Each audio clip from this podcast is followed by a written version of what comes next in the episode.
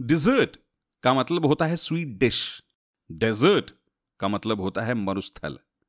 Dessert और desert में फ़र्क होता है. नेक्स्ट टाइम ठीक से प्रोनाउंस करना. महँगे वाले फाइन डाइन रेस्टोरेंट में कहीं डिश में रेत ना लाकर दे दे आपको.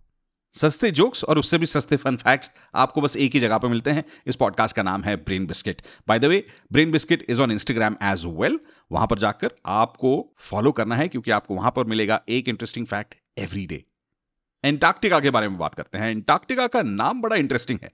It means the opposite of Arctic Antarctic which is basically north pole Arctic is north pole Antarctica is the coldest driest and windiest continent on earth did you know that and in fact it is also the highest continent जहाँ का average elevation साढ़े सात हज़ार feet है which is almost two point three kilometres इस जगह के बारे में इतने सारे फन फैक्ट्स है कि एक एपिसोड तो भाई काफ़ी है नहीं। कोई बात नहीं इसी एपिसोड में जितना हो उतना निपट लेंगे।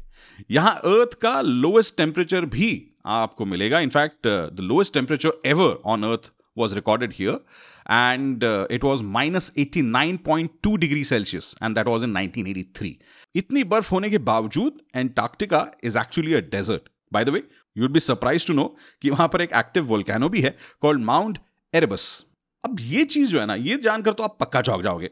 अगर ग्लोबल वार्मिंग की कभी चिंता नहीं की है तो ये ज़रूर सुन लो। Antarctica contains around 70% of the world's freshwater ice and about 90% of the world's ice volume. ये पूरा पानी और बर्फ़ शायद एक दिन समुद्र में मिल जाएँगे। जगह इतनी कठिन और इतनी चैलेंजिंग हो और इंसान वहाँ पर अपना झंडा गाड़ने ना जाए। ये तो हो नहीं सकता, है ना? चाँद पे जाकर आए एंटार्क्टिका क्यों नहीं जाएँगे?